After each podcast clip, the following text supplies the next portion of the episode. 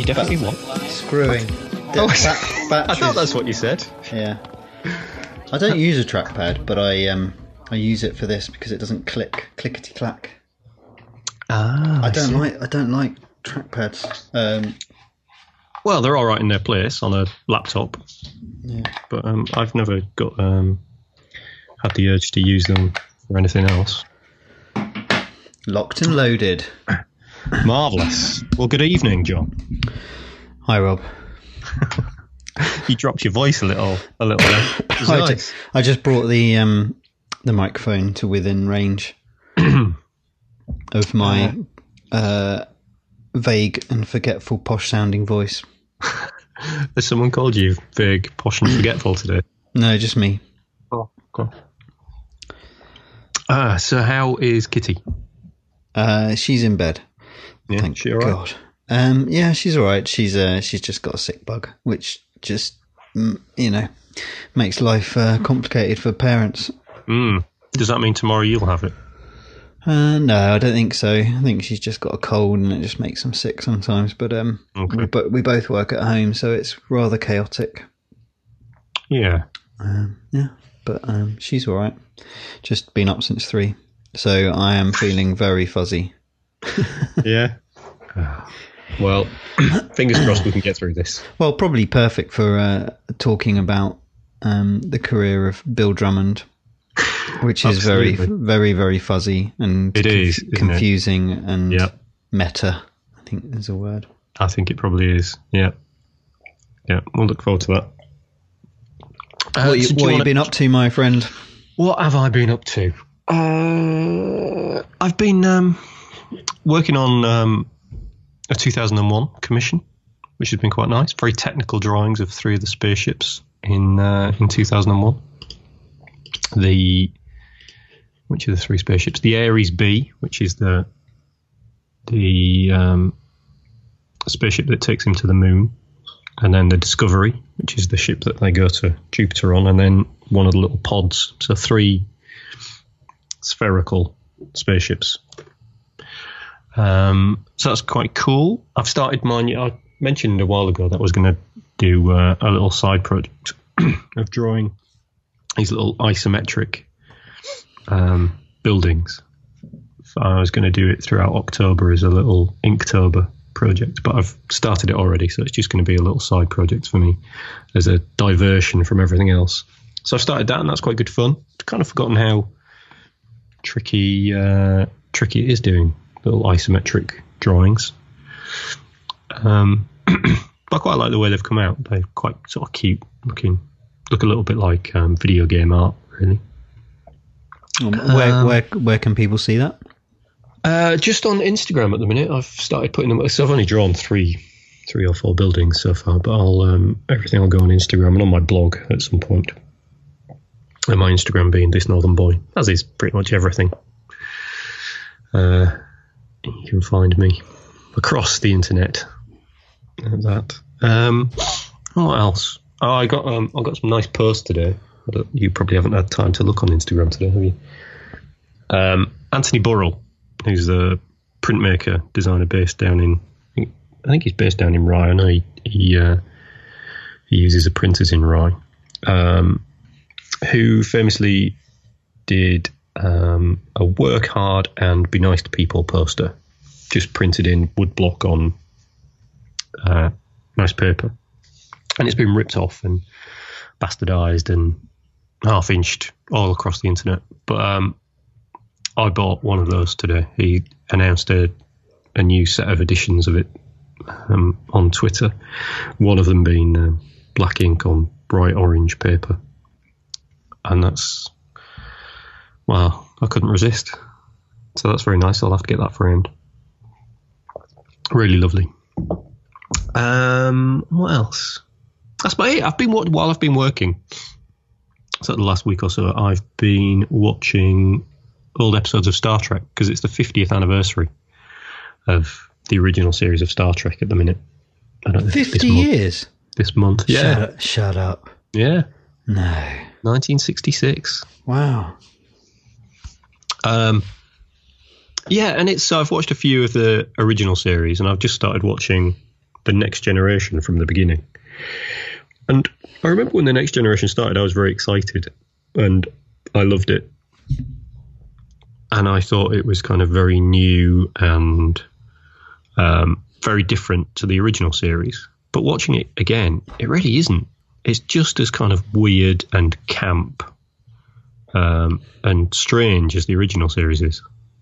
You know, there's there's lots of visiting planets where you know kind of advanced civilizations wander around in togas, and it's kind of just very strange. It's not not really what I remember at all. Um, but it's diverting enough to have something on the on the iMac while I'm drawing. It's not it's not hard sci-fi, Rob. It's not. This is very true. this is something that the film has the films have always got really really wrong, haven't they?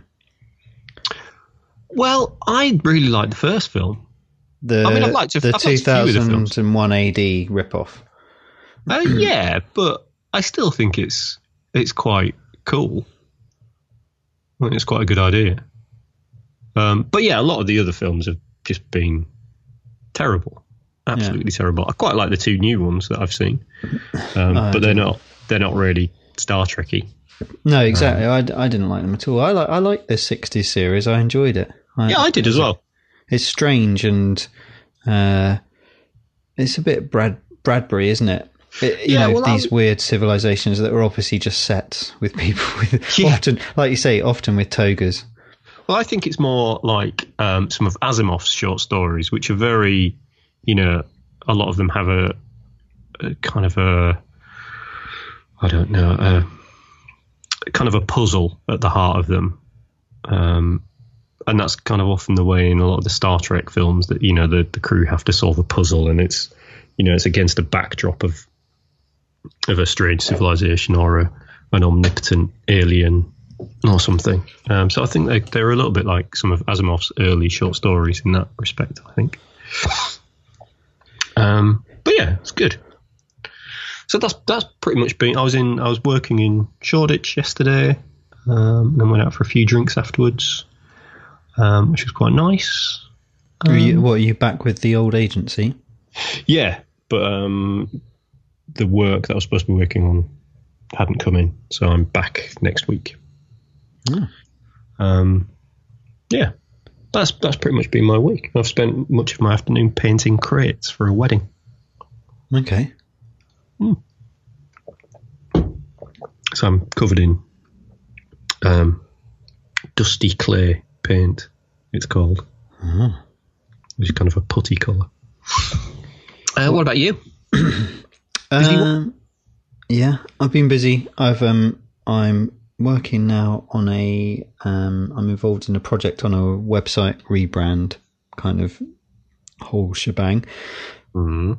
So I've been skyping people around the world and uh, interviewing, and I'm lining up some interviews for next week. Uh, I guess you'd call them stakeholder interviews if you were trying to be UX and UI and all that nonsense about it, but I don't really hold any.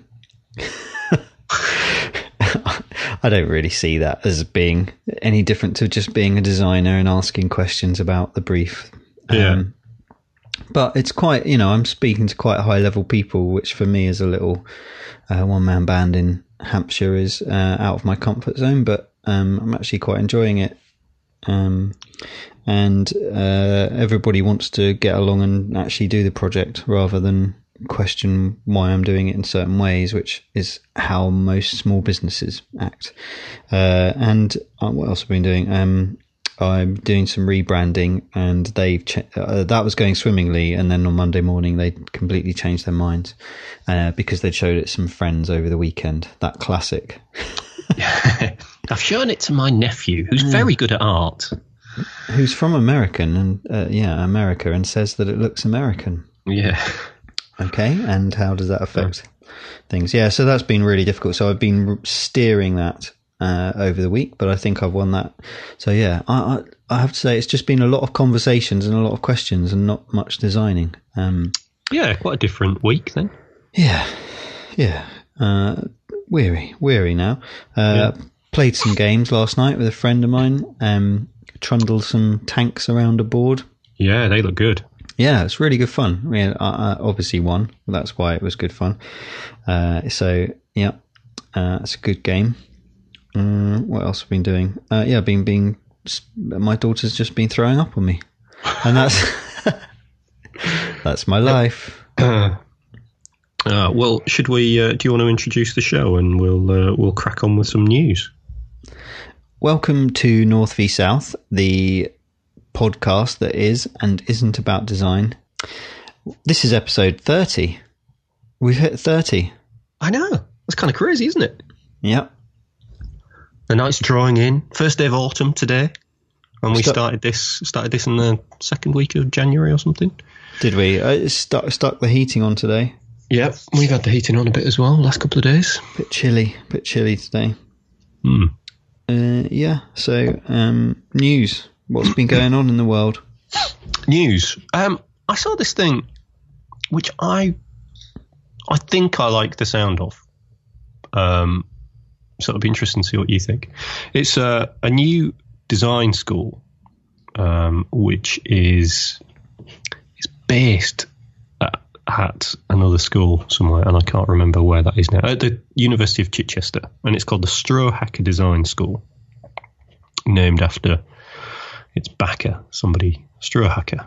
Um, but basically, it's a new approach to getting people into graphic design. Um, and instead of it being a three year course, it's a three month course. Um, and it's intensive. Uh, it's a three month intensive design course, and you work on. I don't know if they're live live briefs, but can't you know much more brief driven, uh, and you work uh, in a more professional industry manner in terms of time scales and kind of you know presenting and I think it's it's it's aiming to kind of give you a crash course in getting a graduate out there at the end of three months that is ready to be a junior designer in a studio. Um, and I think it's a really interesting idea because as long as it's intensive, then I don't see why you can't squeeze three years of a degree into three months in terms of technical teaching. Because when I was at college, you know, the, the lecturers were only around for, you know, an hour or two a day here and there, and would have, you know, entire days free to do what we wanted. And then you might have a lecture here and there. Um, and that really didn't suit me. I, I think this sort of course would have suited me down to the ground. I was a terrible student. Um, you know, give me a day without any lecturers, and that's a day at the pub for me. Um, which I'm sure it is for quite a lot of students, you know, 18, 19 year olds. So this, I really like the idea of it being super intensive, kind of short to the point. Um, yeah, I like it. And they're doing things like it's still quite expensive, but not as expensive as a, degree, obviously. Um, it's six and a half grand, I think, for the three month course, whereas a degree is going to cost you what's a degree now? Nine grand a year, um, I think. Um, and they're putting things in place so that they can help students from um, poorer backgrounds um, afford the course fees, interest free loans, and things. Um, and they also support you after you finished your course. So, kind of help with your CV and portfolio, interviews, um, getting you in touch with people in the industry. Um, and I really like the sound of it. Strohacker Design School. What do you think? I know, I know you didn't do a design, go through design education, but um, how's it sound to you?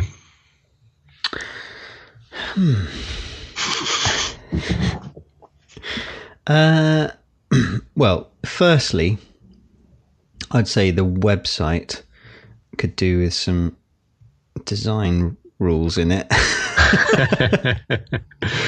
yeah.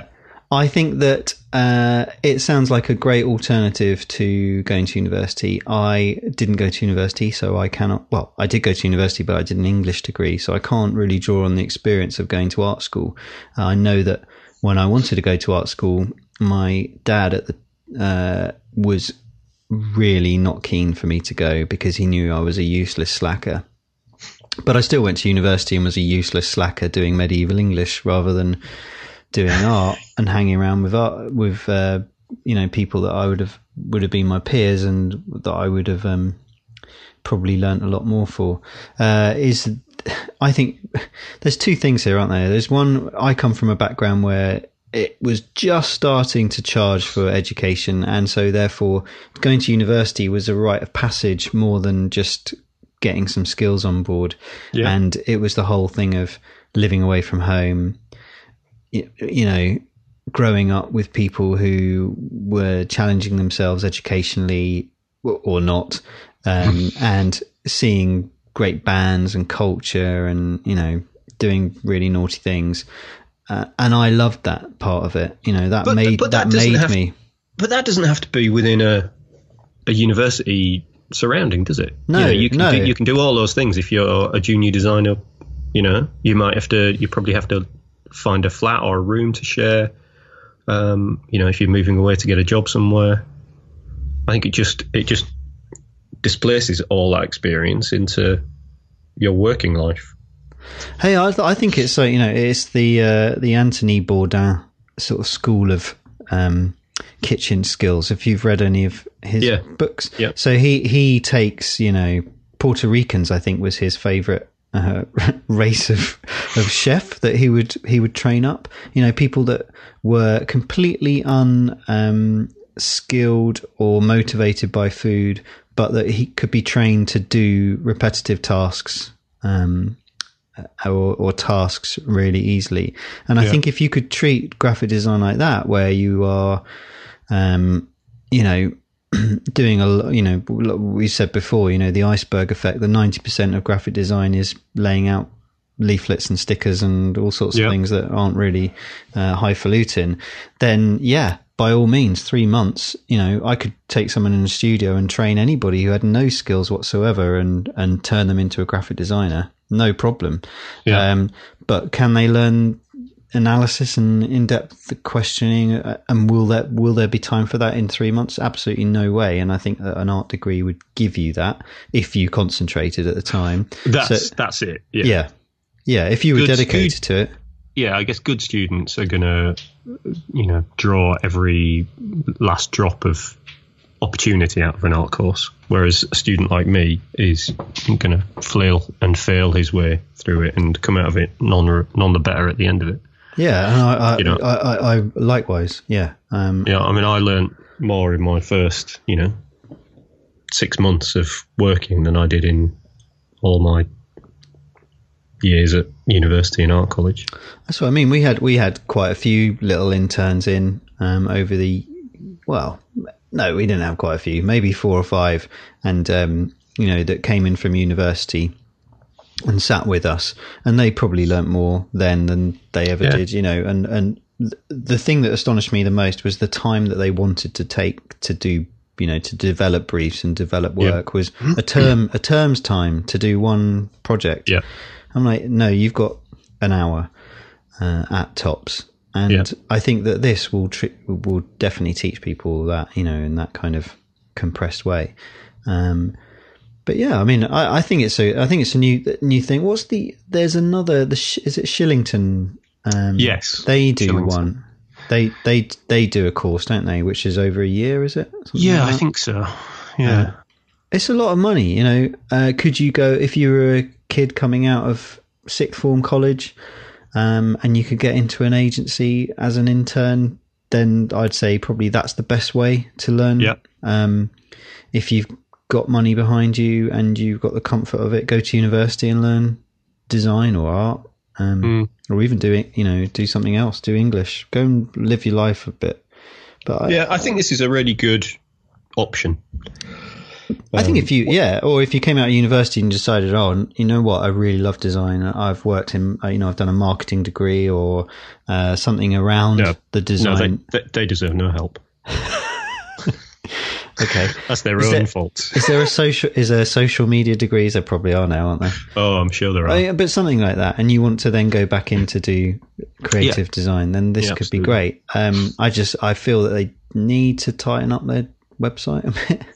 Just overlaying a grid over the top of something doesn't make it a good, des- well designed website. Yeah. Uh, and I think it should feel like shit hot, and it doesn't feel shit hot. yeah, to me. that's true.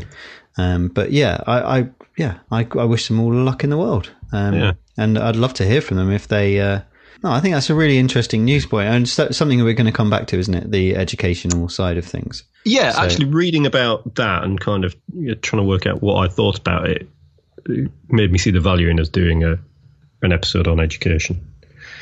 Um, I'll, we'll have to just, just make sure it's not all about me talking about how I failed. Do you think that the uh, the guy the guy Strohacker he's got an agency right and he just he feeds all these little interns Probably. into his work into his Yeah. own workplace and is like, Like a "Yeah, sausage you're, machine." You're paying me six thousand pounds, but I'm going to you're going to come and work for me as part of your work experience. That's Yeah. really cynical, isn't it? it is. You're a terrible cynic, Jon. Uh, but if they're looking for teachers, bring bring it on. I'd like to go and do, do something like that. I'd happily, yeah, happily go and teach. Yeah. Yeah. You need to speak to your local uh, local college. Mm, that well, that would be yeah. No, I do. It would be Winchester. It would be here. This place is right, really near me. I'm just reading it. It's, we're talking about Jamie Hewlett, but I'm wondering what what's he Yeah, I doing? Yeah, I don't really understand what He's he's. a patron. Yeah. Okay, that's fine. Then. Moving on. Have you got a Have you got any news, Jon? Yeah, I've actually I had posted my thing, but only uh, literally as we went live, so you can then see my notes. oh yeah, there we go. There's, it's quite sweary because I wrote it really quickly. I'm sorry. uh, I uh, there was one thing on. Um, no, I'm going to go with uh, the, the staying on design. Uh, the London Design Festival is launched this week. Yep. I'm not really sure what it's all about, um, but I think it's really a bit boring. Uh, and uh, I got an invitation in the post to an event from Sol Campbell's wife. I can't remember her name. It was a square Colorplan, um, maybe like 210 millimeter square, out really expensive Colorplan, and then inside it, it had one of those, you know, those um, things you fold up and you can do the lucky fortune tellery thing Yes. from them. Called a called a paper salt cellar. Is it? Yeah. Uh, so uh, it was one of those, and um, invited me to an event, but I wasn't quite sure what the event was about, um, or what, why I was invited. I'm guessing it's because I've subscribed to Creative Review that I'll now start appearing on mailing lists. But I, I don't, see. I don't see what they, um, uh, what they, what they're interested in me as a consumer is at all. And I, I've written the thing because I, you know, I work from home in a cardigan with llamas on it. I want to see that cardigan. Yeah, my uh, my sister in law brought it back in um, uh, from Bolivia or Peru, and, Yeah. and it's kind of like it pixel art llamas. I think No, they might alpaca wool. Yeah, yeah, it is. Yeah, it's pretty good. I was told to put it on by uh, by Kitty this morning. Really Wasn't, wasn't allowed to wear my hoodie. fantastic. I definitely want to see that. That's a picture worth posting to the Okay. North versus South account. Okay. So I don't Um, know what I'm saying about the London Design Festival. I haven't really looked into it, but it just seems like you know it's just another London centric design festival that's Mm. just you know patting each other on the back. Yeah, I don't know. I mean, I guess it's who does it appeal to? Stu- design students, tourists? Are they design tourists? I don't know. I couldn't really find much information about it. I don't got nothing to say on it. That was not really a news item, is it? Um, well, the next bit of news I've got is uh, an article I found on the origins of the CND symbol, Right. um, which I'd never really given much thought. Um, so, the campaign for nuclear disarmament, and uh, the symbol is the the kind of circle with the line down the middle and then two diagonals either side of it. It was designed in 1958 by Gerald Holtom. Um, and he originally was going to use a Christian cross symbol within the circle, but um, I think uh, sort of various priests said they weren't happy with the idea. Um, so he used um, semaphore. So he used the the semaphore kind of you know which way your flags would be pointing for the semaphore of N and D for nuclear disarmament um, within a circle, and I it's I, I quite like that thinking of it kind of has to be post rationalized, doesn't it? Because you know, looking at the symbol, you'd never even I guess even if you were into semaphore, you wouldn't have even made that connection. Oh, I'm really into semaphore. No, do you know what though? Really weirdly, the branding job that I've been working on, I drew, I looked up the semaphore for the initials of the business. I won't say what they are, and was trying to make sense of them as possibly a pattern of the message for the logo. And wow. I can't believe that CND has taken it obviously one step further than my stupid brain and and, and overlaid the letters on on e- on top of each other, which yeah. I hadn't I hadn't thought of to do. So um, yeah, isn't that amazing? You know, the thinking that goes into things. But yeah, it's a, it's a, I just love that idea that that's what it is because I thought it was like a missile. Yes, I thought it was a rocket like as well. Yeah, yeah. But I guess, but I guess in 1958 was it a missile? Did they have missiles? I think it were, they were bombs then, weren't they? The no, bomb. they had uh, early rockets, didn't they? Mm. Um, but yeah, I thought it was really interesting to get um, some background on a a symbol that we all know and recognise, but have no idea how it came to be. So it was a nice little article that was on uh, Logo Design Love. Um, yeah, there you go. That's all I've got to say about it. Well, my my um, my next bit of news is something that I don't even know where I saw this. It's called the Fidget Cube. Mm. And it's a Kickstarter that has gone uh, a little bit more than viral. These chaps, who I think they're brothers, um, they or friends, they invented this little. You know, it's almost like a thing that you'd have on your keyring and you'd forget about forever. And um, they put some funding out there. I think they wanted I'm not looking at the site, so um, off, off, the top of my head, say fifteen thousand dollars or something like they that. They did bang on, and uh, it's now Just on how much it's raised. it's Jesus. ridiculous. So it went in within, I think, ten days of the launch of uh, Kickstarter. I think Kickstarters are normally thirty days, and if you yeah. haven't got the funding by the end of that, then it doesn't get funded. If it does get funded, then you give ten percent to Kickstarter. I think something ridiculous. Yeah, and then the rest of it goes into your um, your production costs. Now, obviously, that's great if you've got a production number that is achievable. But these guys have raised four point eight million dollars. that is insane. Yeah.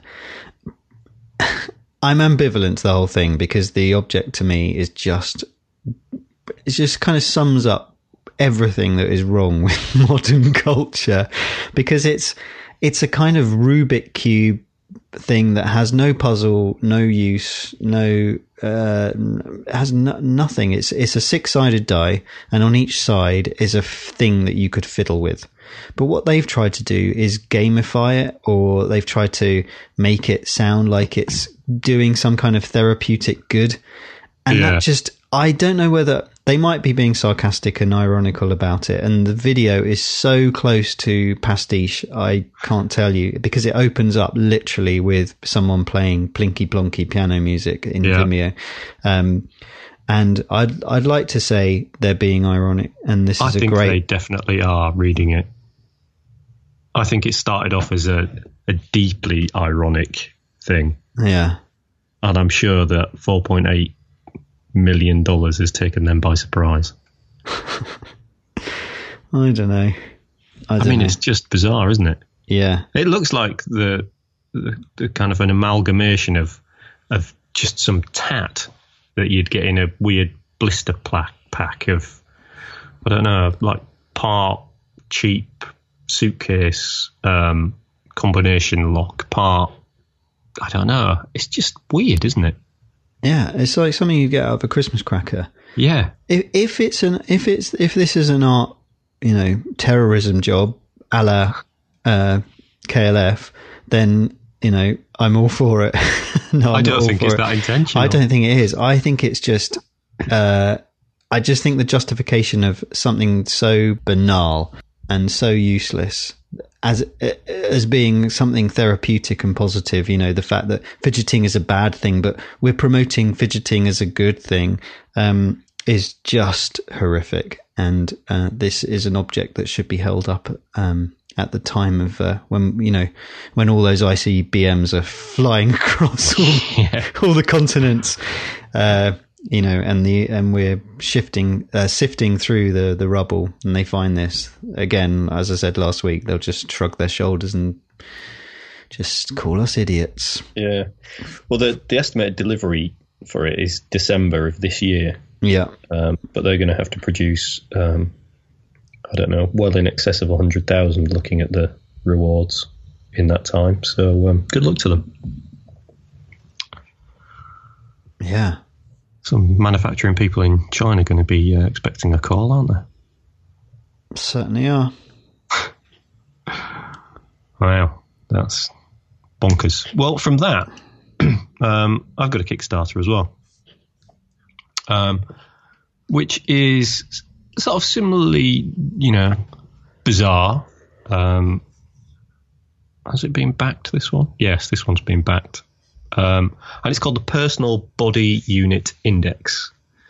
Um, Oh yeah, I saw this. What what does what's this? it's really cool. So it's a poster, um, and it has um, on the poster it has drawings of various body parts. So it has a drawing of the span of your arms, or the span of your hand from thumb to the tip of your little finger, or the circumference of uh, the hole that's made if you put your index finger to your thumb in kind of like an OK sign. Um, so it has all these different kind of things that you can do with your hands, basically, or your arms. Um, and what you do is you get you you make these shapes, or you know, look at the span of your hand, and you get someone to measure it, and then you write it on this this poster, and it becomes like your you know, if you haven't got a tape measure, it becomes your handy guide to how big things are. So you can, and you'll, I guess you'll get to remember these things. So you'll know how big the span of your hand is. So if you're, you know, in IKEA and you're trying to work out how big a vase is for that tiny little alcove you've got, you can go, oh, okay, well, the span of my hand is, you know, seven inches or whatever. Uh, so that's that's going to fit. Or, do you know what I mean? I think it's, I can't decide whether it's just absolutely ridiculous or actually really, really clever and quite cool. I'm er- erring towards really clever and quite cool. Uh, is is that because it's in orange and grey? Well, that does help. It's absolutely ridiculous. I have a tape measure and a ruler. What if you forget them? I've got I've got to take this poster with me. No, you don't. You'll remember how big the span of your arms is after you've looked at it a couple of times, won't you? It's funny actually. It's how my wife measures things. She knows the span of her hand, and she works on exhibitions, and that's how she measures things out and Well, there you go. step, steps. But she doesn't need a blooming great poster for it. Well, it's someone's mum. The, the, the guys who are doing this Kickstarter, it's Right. their mum kind of did this, walking her finger along the edges of furniture, and she knows how big the spread of her hand is, so she can quickly size things up. Yeah. Um, yeah, I think it's great. well, it's made it's the goal, so it's going for it. Are you going to back Yeah. it? No, No. um, but no, but I thought that was nice. Yeah. and you know different i quite like that thing about you know i always think uh you know that the last joint of your thumb even though i've got tiny thumbs uh is about an inch so that i always that's one i always kind of use anyway i quite like that i quite you know cubits and stuff It's- yeah i'd have made a very good egyptian anyway i digress There's a there's another a um uh Kickstarter. This is is this just turning into the Kickstarter program? Because I, I I read this one through uh, John Gruber's Daring Fireball this week, Mm-hmm. which is called Flag. I think it's German, um, and again, I think it's it's a brilliant idea. It's basically you can get free. You sign up to this service and you get twenty, I think, something like that, prints a month free that gets posted out to you from your photography that you sub- submit to this site, and they fund it by advertising on the back of the prints.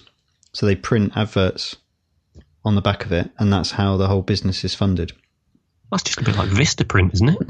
Is that how that works? Well, you get, you know, you order like 25 business cards for like a 50p or something. They all come with Vistaprint stuck on the back. Oh, right. Yeah, no, have you seen those? I've got clients with those, and um, Yeah, yeah, they, they don't last as clients. But I guess with a, a, a photographic print, it's Well, they're saying that this that, that, that this is the bit that is disingenuous, which is that they're saying the prints are the best quality prints that you've ever been able to buy ever, and then there's just a really long, boring um, uh, sort of uh, breakdown um, of why their prints are amazingly brilliant. But basically, Yeah. they they just sounds like they uh, they're they're printed onto archival paper, Yeah. and they're really they're seven color or something like that. yeah. Maybe Um, if they're appealing to the sort of people who normally get their business cards from Vistaprint, they probably are the best photographic prints they've ever seen.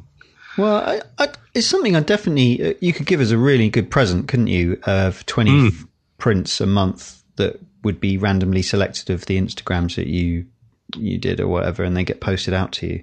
Is that how it chooses it from your know. Instagrams? Uh, um, so- no. because obviously the um, the resolution is terrible. Well, they were looking for ten grand in dollars, and they've raised so far one hundred sixty-seven thousand dollars with thirty-five days to go. So I think that might be quite popular. Um, but uh, yeah, I think that could be something that would appeal as a pre- as presents because we, uh, you know, I don't print off enough prints these days, and No, actually that's true. having a photograph is lovely. Um, but I, I, I very rarely do. Um, I've got a, a, you know, an inkjet printer here, but I'm always out of paper. I never print, never print. So I think that could be something that you might be interested in. Go and go and fund it and see Hmm. see how it goes. I'm not sure what the, how the cost thing works, but there we go. You could pay for it with the new fiver, Rob. Oh yeah, I'm good at these segues, aren't I? you are. I haven't seen one. Oh, I got two the other day. They I, and I thought I couldn't believe I I thought I'd been had because I, didn't even know they were out. Yeah. They're they're not the blue of fivers of old. They're almost greeny coloured. Um, hang on, I've got one in here. No, I haven't. No, I haven't got one here. But they, But they're, they're, they're, they're very plastic. sort of aquary colour, aren't they? Yeah, they're really, really vivid, um, really clear. Uh, yeah. and they're transparent as well. So Oh. they're plastic, Yeah. um, and they they don't feel they don't feel plasticky. They feel like crisp packet or something like that. okay.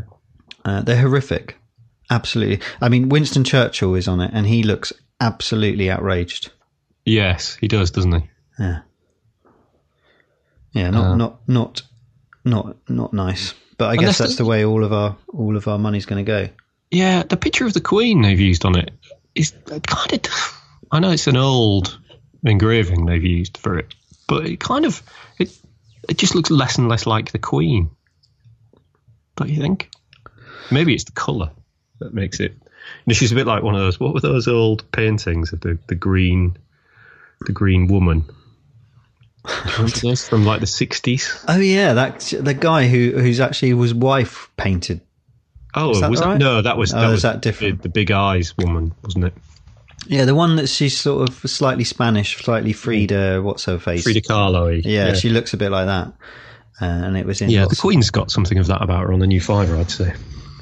If you Google images of them, there's lots of people dunking them in their tea why? for some why? reason.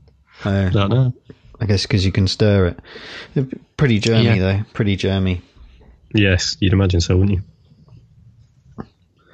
Um, the last bit of news I have uh, this week is an exhibition on at um, the Wellcome Gallery, uh, and it's called Bedlam. Um, and I saw I saw it in the Guardian, and it's um, I think it, the um, exhibition looks at um, mental hospitals, in particularly Bedlam, as as a whole. But the article in the Guardian is focused on the art um, made by patients at Bedlam, um, and there's some remarkable stuff. I mean, a lot of it quite disturbing, but some you know beautiful art. Uh, particularly by there's some stuff by a guy called Richard Dadd, uh, who was painting in the sort of 1850s. Um, He's the guy I was telling you about the other week. The master, what? the master fairies. Oh God, that was him. Yeah, that's what he's painting there. Yes, I see that now. Yeah, isn't that amazing? This is so weird. yeah, because I've, I've stayed I've stayed quiet so far because this this is just so fascinating to me, and the pictures are amazing. They um, are, aren't they? Yeah, uh, I I I have personal experience of um, um uh, mental facilities uh, with family member, and um, I, I, remember him painting and all the paintings that were in the art room there, and they were very similar to this, almost just frighteningly naive, but also incredibly intense, um, yeah. and almost uh, uh William Blake style kind of yeah, absolutely paintings. Um, but the Willie, the, the Richard Dadd is just so intense, and the photo of him painting it, I think, is there. Is it? Yeah, yeah. I mean, he just, yeah, just remarkable stuff. Yeah, he painted that painting for I don't know how long it was. It was good twenty years, thirty years, the same painting. That's incredible, isn't it? You, you must go and see it. It's just the fairy Feller's masterstroke. Yeah, I was going to talk about the the old Tate, uh, which is now called Tate. I think is it Tate Britain? Is it called Tate now? Britain. The, the uh, old, in Pimlico. Yeah, that yeah. was literally the Tate, wasn't it? When I was when yes. I first moved to London, that's where all the modern art was. Yeah, and and that's tucked away there on the well. When last time I went, it was on the left hand side behind the porticos. If you've never seen it, it's well worth seeing because it's almost three dimensional with the um, the depth of paint. I was saying to someone the other day that I really need to go to Tate Britain again because I don't think I've been there since I first came to London, sort of eighteen years ago. Well, it's Pimlico, isn't it? It's the, yeah. the yeah. No one it's ever goes to go, Pimlico. Yeah, yeah, yeah. But the the uh, this exhibition looks fascinating. Yes, yes. Sign me up. Where is it at? Euston Road, uh, St Pancras Way. Yeah, yeah, maybe we should uh, take that in. Uh, definitely. Yeah. It's, I mean, the the kind of whole sort of history of art by sort of inmates or patients at these places. I mean, I guess that comes from them being encouraged to paint as a form of therapy yes. rather than uh, a, a, symptom of their condition. Yes, definitely. Uh, yeah, yeah, art is art is definitely a, a, therapy that is used. Even in, back in, in 1850, I guess. Then. Well, I doubt they had much else to uh, to give them, did they? There were no drugs or anything ways to keep them of, quiet they they were remarkably um, uh, positive about mental health in terms of treating it. Um, mm. uh, it was only when later, when the money ran out, that they kind of stuck them away. Yeah. But uh, yeah, they'd had no way of dealing with it or understanding what it was. But yeah, the the the sec- third one down, which says um, it's called Untitled: A Donkey, a House, a Tree, etc. Oh yes, it looks like Defender or something like that, or Phoenix, the yeah. video game with all yeah, these yeah. weird sheep on the. Is that that one? Yeah, it is. Let's see, that's got a new one, isn't it? When was Bedlam? Um. Oh, okay. So they're not all from all these artworks aren't just from Bedlam. No, this it's is from typi- 1946. typically badly written uh, piece by the Guardian where they've just stuck a load of images in. Yeah. As I continue my slightly grumpy trawl through the internet. live every Thursday night. That's what we tune in for, Joe. uh, uh, yeah, we should go see that. That'd be good. Yeah. Uh, I'm. Uh, I think we should uh, on that kind of uh, sort of blurring between mental health and art. I think that's a fine point to jump off and talk about our book of the month this week. Yes, this month even. Absolutely. So you you suggested um, Bill Drummond's 45 uh, and uh, very kindly sent me a copy. And I'd not heard of it. I didn't know he'd written a book. Um, I had no idea what it was about. And this this is turning out to be the best way to read a book, isn't it? Yeah. Um, it's great just to receive something and just to to have no um, preconceptions about it. So it's cool. I Um, apologise that this was at the limit of the amount that we should be reading in a month because um, I only started it on Monday. So it's 360 pages. I thought it was only a couple hundred pages, but it's it's quite a meaty tome. Yeah, it's good. It's a good sized book. And how, and how did you enjoy it? I absolutely loved it. Particularly, I'd say the first four fifths of it I thought were absolutely brilliant. Um, you know, a proper, you know, disjointed memoir of someone, you know, from the music industry who has, you know, gone off on the most bizarre tangents. Um, uh, the the weird thing reading it is because he, Bill Drummond, you know, kind of after, or kind of while he was managing uh, the Teardrop Explodes and the Echo and the Bunnymen, kind of just got into kind of conjuring up these sort of flights of fancy and uh, these kind of amazing ideas of kind of where creativity was coming from and and trying to make art pieces out of them. Um, and a lot of it is is him telling lies and making things up. So as you're, oh, my pie's arrived. Thank you. Hi, Steph. Uh, John says hello, Steph. Hello. Um, so you have to read the book a little bit with a pinch of salt because you don't know what what he's made up, and it's so disjointed. You know, there are kind of asides, and he introduces kind of a cast of characters. You know, long after you've first met them in the book, and he, he kind of jumps about in time. Um, and he talks about just such bizarre episodes that it's it's hard to believe everything. You don't know whether to believe it all, none of it, some of it. I mean, if you'd never heard of the KLF, you could read this book and think it was all entirely made up, couldn't you? yeah. Or, or turning that on its head, you could believe that all the things that he made up are true Yeah. because he because he lives in such a uh, a state of grace, almost of uh, of just um, almost like a live art project in himself. Yeah. but the man is so benign and his life you know he he spends a whole chapter talking about his banal life of getting a bus going to a public library you know going to a He does. department store um, but then the whole book is built on the framework of doing the most ridiculous acts of uh, I don't know what they what you'd call it P- performance it's art I guess Guerrilla art, isn't it? Or performance Yeah. art. Yeah. So we Um, should really describe if you haven't heard of Bill Drummond, um, you're not from these shores, because I th- would have thought most people would have heard of the KLF. Uh, which, uh, they were sort of like a a, a, chart-topping rave dance group um, that uh, sort of blew blew themselves up at one of the Brits. I think it was '92, wasn't it? Where they came on stage with machine guns, machine gun down uh, the. Well, they didn't really machine gun them down, but they uh, pretended to machine gun down the entire audience, and then dragged some dead sheep into the hotel party afterwards. I think, and um, was quite notorious for that. And then they burnt the proceeds of the money that they'd made from their number one single they burnt it. Well, I'm not sure it was the proceeds of it, but they they gathered together a million quid and burnt it on an island of, in Scotland. I think it was Jura, Yes. um, and then filmed it, and then took that round the world to poor. Well, wanted to take it round to poor areas around the world and play them burning a million quid.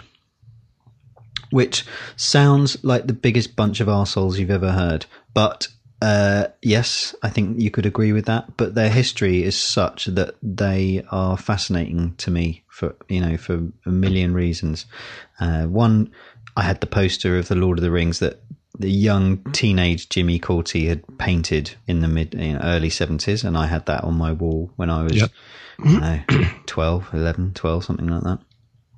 And then I remember going to my interview to Exeter, and I had on the end I had 2000 AD, and I had NME, and NME that I'm pretty sure that week was the Doctor in the TARDIS, the Time Lords, their Time novelty single that they wrote and went to number one for one week, and wrote a book called The Manual, which was uh, how to get how to have a How number to get one a number hit one. Yeah. and it was followed by an Austrian band to the T, and they had a number one hit with it. It's just this perfect, yeah, per, this perfect moment in time where they just everything they pitched was successful. Uh, but also they were underground as well, so they formed uh, the Orb, which was kind of early ambient dance stuff. Uh, university yeah. was really big with the uh, chaps who liked certain. Uh, yes, little fluffy clouds and all that. Yeah, certain little cardboard squares. Yeah and uh, and so yeah, I was drawn into that world, and um, so it was it was massively appealing to me. But it was only when my sister married a musician. They lived in Aylesbury, weirdly enough, where Bill Drummond lives in this, and so yeah. and I'm not sure they, whether they ever their paths ever crossed. But uh, John, my sister's ex husband, gave me 45, the book. And I hadn't really thought about Bill Drummond for a very long time, uh, you know, since the early 90s. And yeah. I read it with him telling me all the stories about you know why I should be reading this kind of thing because he was a huge music guy, my um, ex brother in law. So yeah. yeah. and that's and that's how I got back into it, and uh, and I read it, and I haven't thought about it since. But it's only when I got it out of storage uh, last couple of months ago and put it on the bookshelf that I thought, oh, that's an excellent book.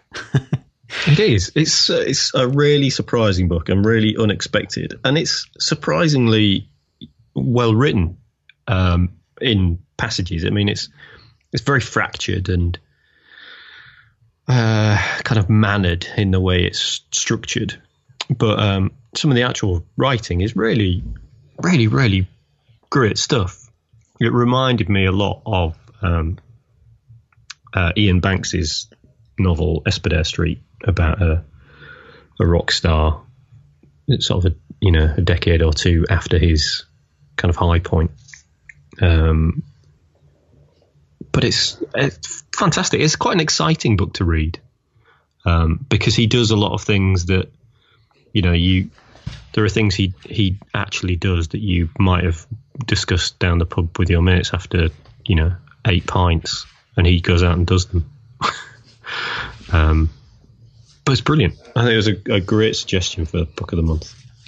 I think, uh, yeah, I, I, totally agree with you. Iain Banks comes through in the chapter which is on 200, page 250, which is called Towers, Tunnels, and Elderflower Wine, which yeah. is a reminiscence of his childhood. And I would love to read more of what he's got to offer there because I think this is probably the most focused of all the stories. And it doesn't, it's not a raconteur's story. It's actually a, um, it's an ethereal kind of dreamscape uh, treaties of you know memories of his life and are they true are they not true and i think it really sums up what his art's all about um, because he is an artist i think we should mm. say that you know he chose pop music over painting uh, that's in one of the chapters why he does that um, yeah. because he saw pop music as being way more relevant than putting paint on a on a uh, on a canvas that it was much more powerful and he was more likely to be successful doing that, and he was incredibly successful um, in terms of underground, almost art music. Yeah.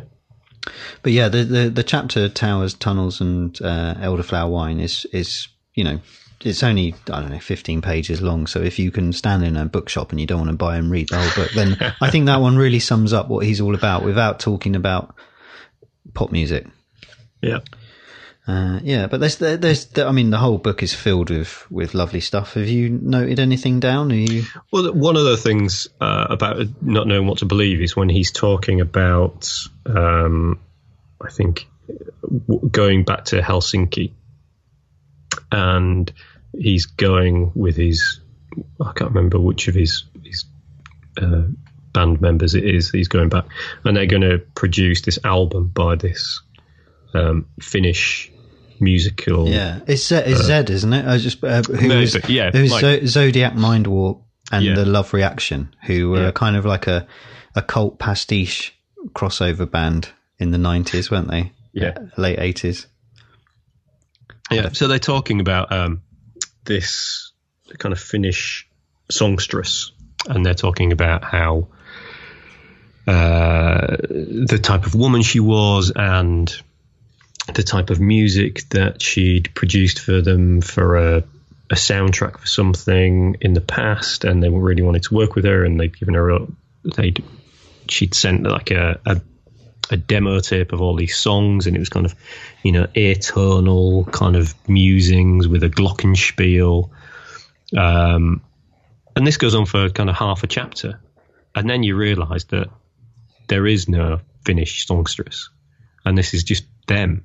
You know, they'd created a song for a, a soundtrack of something, and they created the mythology of this woman, and then they they got excited about producing an entire album. But they, you know, they had her history and her kind of backstory and her likes and dislikes, and they talk about how much they fancied her. uh, but she wasn't the sort of woman that you could fancy, and you know she'd destroy you. And I found myself and while kind of reading it, looking at like looking her up and seeing if she was a real person, I and did then that being, as well. I did that, and I've well. read it already.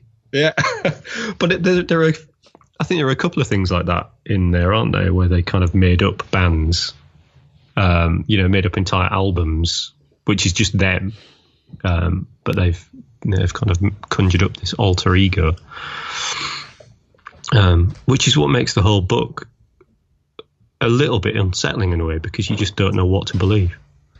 I think there's a really the the most disturbing part of the book is um, so I think when he realizes that his whole art project has gone horribly wrong, and it's called Let's Grind or How K2 Plant Hire Went to Work.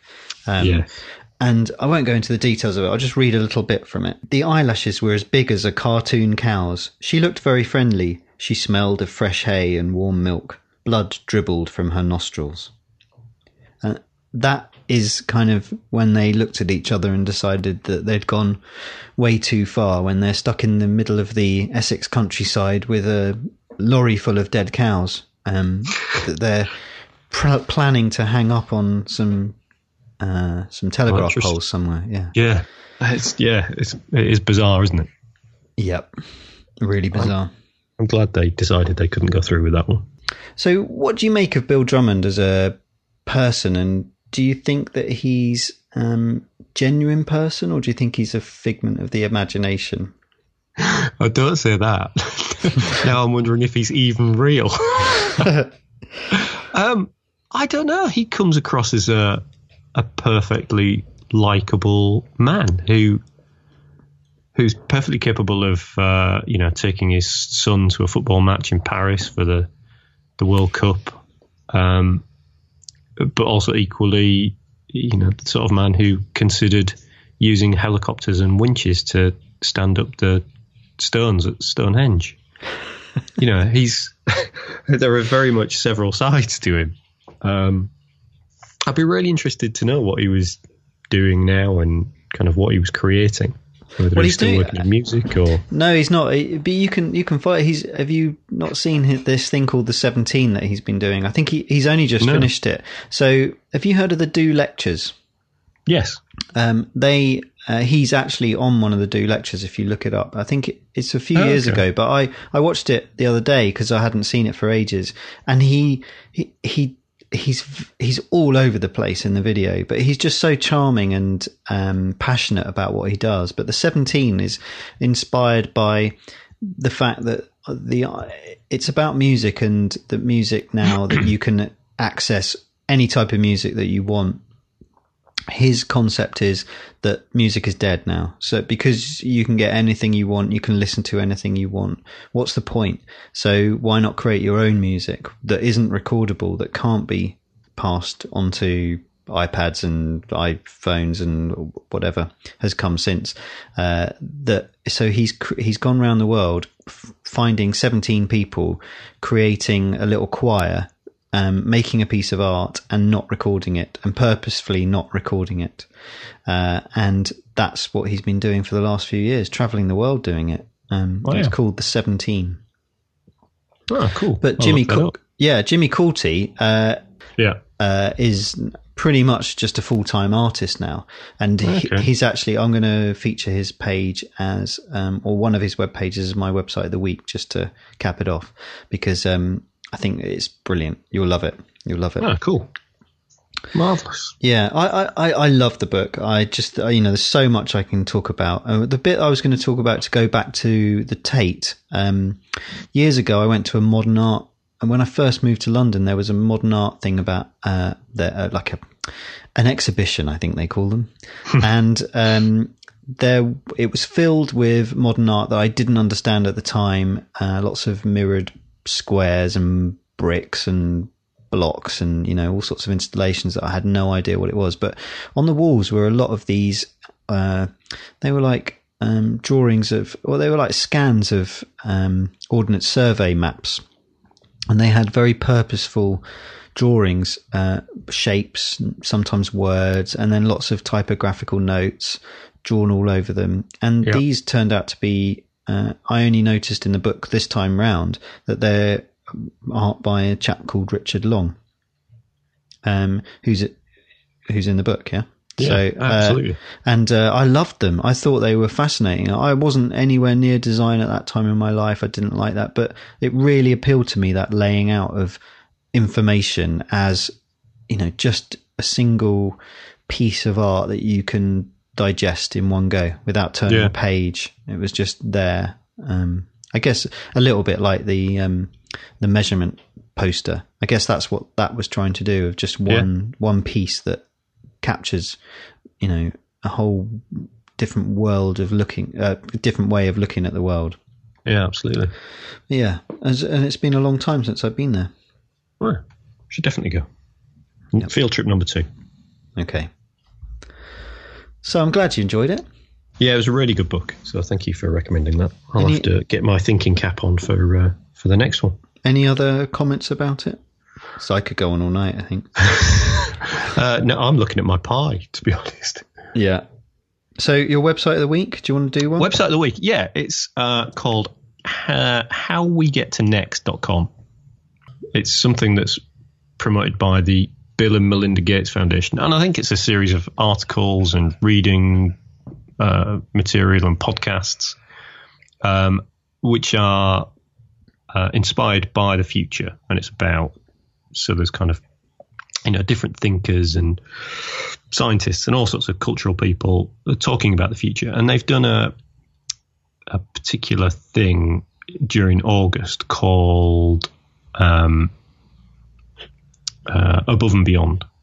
And it is all about people talking about the future of space flight and colonizing space, uh, the privatization of space, um, talking about how space would be governed. Um, and it's a really good series of articles. There's about 20 or 30 articles, I think, um, on, you know, that kind of real variety of topics by various people. How we'll govern Mars, you know, what kind of government system would be put in place. Um, and it's fascinating. Really, some really good, well written stuff there. Um, so if you're interested in space and the future of space flight and the solar system, it's well worth a read. So that's how we get to next.com. My website of the week is, uh, as I say, Jimmy Cauty. It's jamescauty.com forward slash work forward slash a riot in a jam jar. And he's been making these tiny little models Oh, that's so cool. uh, in jam jars, and they are scaled miniature um, dioramas, I'd call them, Yeah. of of British scenes of riot or post riot or um, or sort of strange, weird um, uh, occurrences, but generally with policemen milling around arresting people. Yeah, Um, they're brilliant. And I thought in this I saw one of the cows being strung up, but I must have been wrong. But there's Yeah, some there is a there is a pylon, isn't there? But uh, yeah, no but there's some absolutely brilliant bits of art, and I would Yeah. love. I would just give my back teeth to own one of these. Yeah, great one of the burnt out church with uh, some graffiti across it called "Jimmy made us do it." He's brilliant. Yeah, it's absolutely fantastic. Yeah, they're oh, just wonderful little things. Yeah, I love that the miniaturization. But these things must be absolutely tiny. Yeah, They're one to eighty-seven scale models. yeah. Um, I mean, there is quite a, a thing about this type of art because I think there's a Japanese artist who does similar things with tiny little figures. Um, in kind of doing very normal things. But so he'll have maybe two people in swimming costumes, two tiny models, you know, like half an inch high. And he'll take a photograph of them standing on the edge of a puddle on a street corner. Uh, I've seen I've seen the books of, of Yeah. those. Yeah. Um, but yes, so it's similar to that. But these are these are great. They're a bit more um, dystopian. Yeah, I've got I've got a, a, an art project listed. I think I've spoken about this before, haven't I? Of um, of doing just in the middle of just in woods, right? I get little tiny scaled um, fantasy models, and maybe just an arm with the hacked off arm with a little tiny axe and some blood, but just leave it, uh, you know, in a bramble bush or by a tree or a little a little um, a nook in where some roots are coming up from a tree, and and put a little candle there that's lighting away into a tunnel. Uh, Yeah. So just make these little dioramas, take a photograph, and then just leave the stuff there and and and bugger off, and that's it. And and then just uh, I just think that could be a, a really cool little project. Almost That is like a, very cool. yeah, that's what, Have you ever heard of the fairy doors of Ann Arbor? No, but I've seen uh, there's a village that we go to in Dorset that has loads of these weird Oh, yeah, little there is, fairy doors. Yeah. I think that started in Ann Arbor in America, Okay, um, an art installation project. I don't think they know who did it. Um, but it's kind of that same sort of thing, isn't it? It's just yeah, I just like to take it a little bit darker. You know, Yeah. just have some, you know, like Very the uh, the bit in um, Star Wars when the arm gets chopped off. And you don't see it happen, and I, you know, as a six-year-old kid, that just stayed with me forever. I'd, I'd quite like to start with that one, just a little tiny, and see if you can make the local news without telling anybody or making any noise about it whatsoever. Brilliant. That that would be the ultimate game, wouldn't it? Just to be in the a crappy local rag. yeah. Right, pies. Pies. what have you got, Jon? Oh, it's awful. Uh, it's. Uh, I think you had one similar to this. It's a, a Higgidy British beef Stilton and Sussex ale pie. It's. But did you have this one the other week? I I didn't have that one. I have had a higgy pie. It's. It's not even got. It's not even a pie. It's got mash on top. Oh yeah, I Uh, had one with like a turnip So root this. vegetable mash. But this thing had been reduced. It was one pound forty-seven, and it was frozen. so that that could just tip it over the edge, couldn't it? Hang on.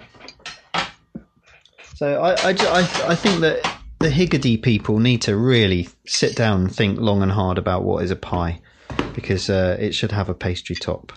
it should. So I'm going to go in. It's got mashed potato on the top. That's, I could be I could be wrong, couldn't I? Might be great. Oh I no! think I quite I think I quite like the mash on mine, the flavour of it, if not the consistency. Um, no, I don't like it. It's um, it's claggy, and then you've got a really strong taste of Stilton, but it's not good Stilton, and it should be subtle Stilton, but this is way too cheesy. Yeah. Um, no, tastes like bad school dinner. I'm going to give that a four. Oh dear. I'm going to wash you- it. I'm going to quickly wash it down with a beer. Uh, this is a Chiron.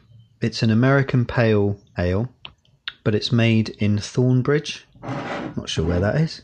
No, It's the UK somewhere. it's, near um, But Bakewell. near Rivendell, isn't it? yeah, Bakewell. Oh, okay. So Derbyshire is it? Yeah. It's very it's very nice. It's very hoppy.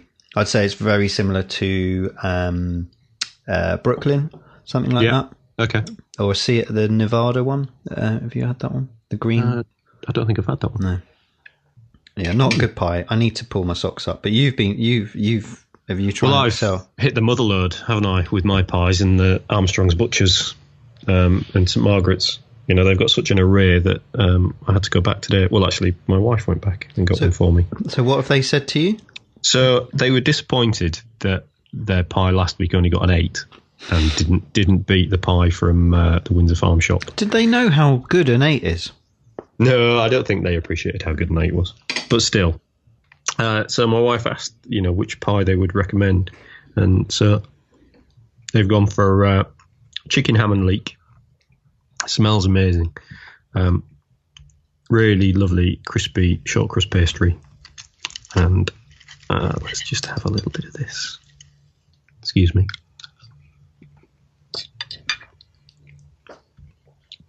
There is nothing not to like about that pie. Their pies are bloody brilliant.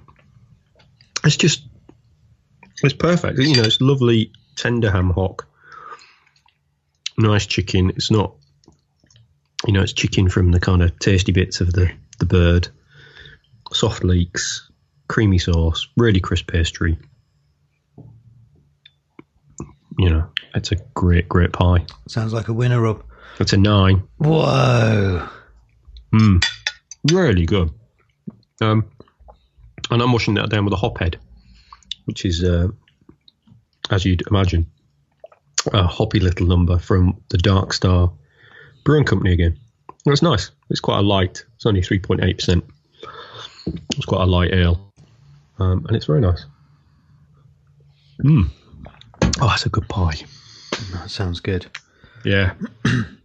So we've we've done forty five by Bill Drummond. Um, I I, re- I really really uh, recommend reading it. Yeah, me too. It's it's a roller coaster, and if it doesn't, if you if you've never heard of Echo and the Bunnymen or Teardrop Explodes or the K- KLF, it will just take you down a really nice new route of music that is very British and very strange and, ve- and all very different. So uh, if you haven't heard of them, then you know I, I, really recommend giving it a sniff. Yeah, absolutely. Or don't, don't sniff a Teardrop Explodes member too closely. Uh, plans for the weekend, Jon? Uh, DIY, mate. Yeah. Yeah. Of course, I know. I'm so, uh, uh, uh, I'm visiting some old friends. Okay, good. Well, have What a about- lovely time. What about you? Uh, big wedding on Saturday at Morden Hall, which is a new one for us. Uh, and then no the plans. So I'll have to finish uh, finish my 2001 commission at some point over the weekend and start start the next one. Yeah, Well, all the best for that. thank you. And you. Uh, hope Kitty gets better. Thank you. And um, I will talk to you very soon, Jon. Yeah, that was uh, very enjoyable. Yeah, good to talk to you. Enjoy the rest of your pie. Thank you, and you. Formats